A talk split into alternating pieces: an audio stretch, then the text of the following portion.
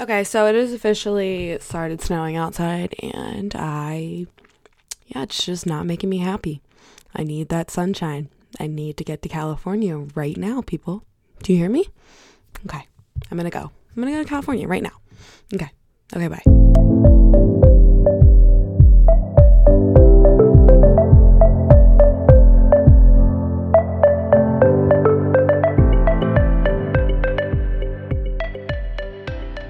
What's up, guys? Welcome back to Raising Serotonin. I am so excited. That is a new month. How crazy is it that 2019 is almost over? Honestly, thank God. I'm ready for a new year. I'm starting over. January 1st is the start of our new goals, our new projects, just everything new in general. So, just a little disclaimer for you guys. I have this really cool website where I found all of my information that I'm going to like talk about today, like all the factual stuff, and it's called blurtitout.org. I'm going to put in the show notes so you guys have access to that, but it is an increasing awareness and understanding depression website. And the blogs on there on real, the support system that they offer. If you have anything mentally going on, they will have some sort of resource for you, someone to talk to, something to read, something to listen to. So go check it out if you are really interested in educating yourself on this stuff because, you know, anxiety and depression are coming becoming more common nowadays, which sucks, but Today's episode is stemming from a lovely conversation that I had with my family on Thanksgiving. But guys, listen right now. Don't forget to subscribe on Apple Podcast or go follow Spotify, go follow my SoundCloud, go follow my Instagram. It's at Raising Serotonin. You can find the Apple Podcast, the Spotify, and the SoundCloud all in there. It's all linked to my um, to my Instagram. So guys, please go follow me on there so we can stay connected and that you guys never ever miss an episode because this is so important to me and I want you guys to remember every single Thursday you get a new episode of Raising Serotonin. So let's get into it. I put on my real Instagram a, a, poll, two polls. And the first one says, Do you get anxiety? 54 people voted yes, and 10 people voted no. And then my second poll was, Do you believe in anxiety? 63 people said yes, and only five people said no. And the five people that said no were all males. So that kind of like goes off of like the conversation that we're going to have today. So just keep that in mind. So I was curious like as to who actually believes that they may have anxiety versus the people that don't versus the people that believe in anxiety and the people that don't. So the reason I was curious about this is because my aunt and uncle at Thanksgiving dinner were talking about how they just like don't understand the concept of anxiety because they don't have it. And I just like didn't like that. I was like I just want you to be able to understand like the feelings that people get and like why it happens and just the the whole concept of it cuz like it's not right that they didn't understand that. Like you don't have to think that you have it or like believe in your believe that you have it.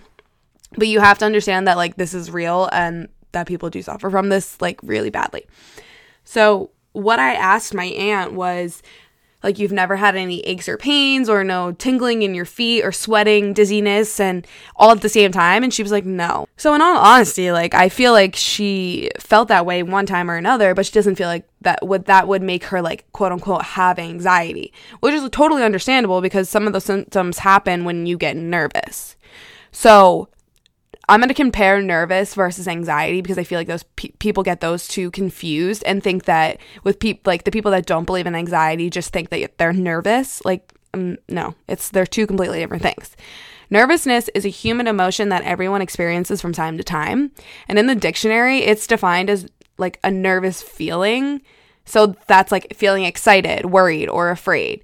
Being nervous often stems from a response that's something like something specific, so you're literally being triggered. But when anxiety happens, it makes us feel worried about a whole range of issues. It's a long term condition for people living with anxiety because they feel anxious like more times of the day than not. Anxiety is making you feel this way, like getting anxious and that, because of the chemical imbal- imbalances of your neurotransmitters. Guys, this makes anxiety real. It's not made up. It doesn't just happen because we want to feel that way or it just happens to happen. No, your neurotransmitters cannot function properly when anxiety comes into your body. So, people that don't believe in anxiety, it's really annoying, I'm not gonna lie, because you act like this is something that I want in my head.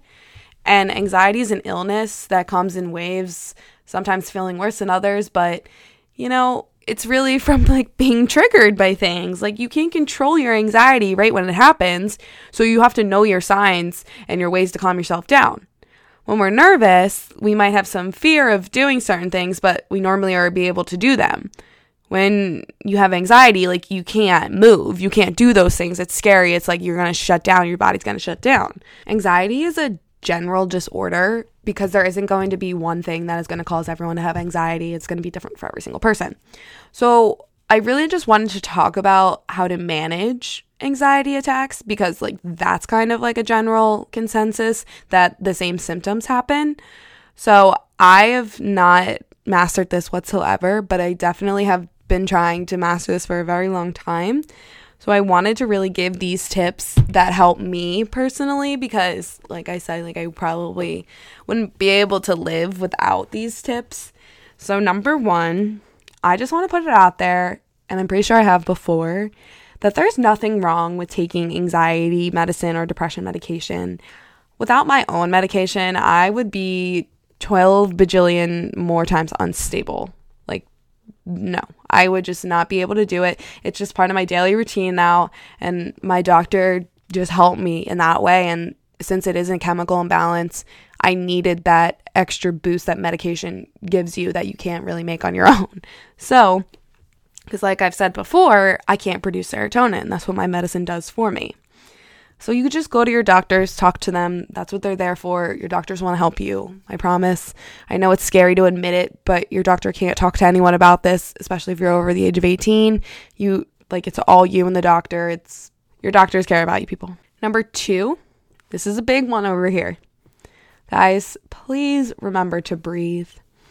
When you're in panic mode, you often breathe really, really quickly or like super shallow breaths at the same time, which can lead to the feeling of getting dizzy, which constantly like makes everything worse. So, controlling your breathing can help you calm down.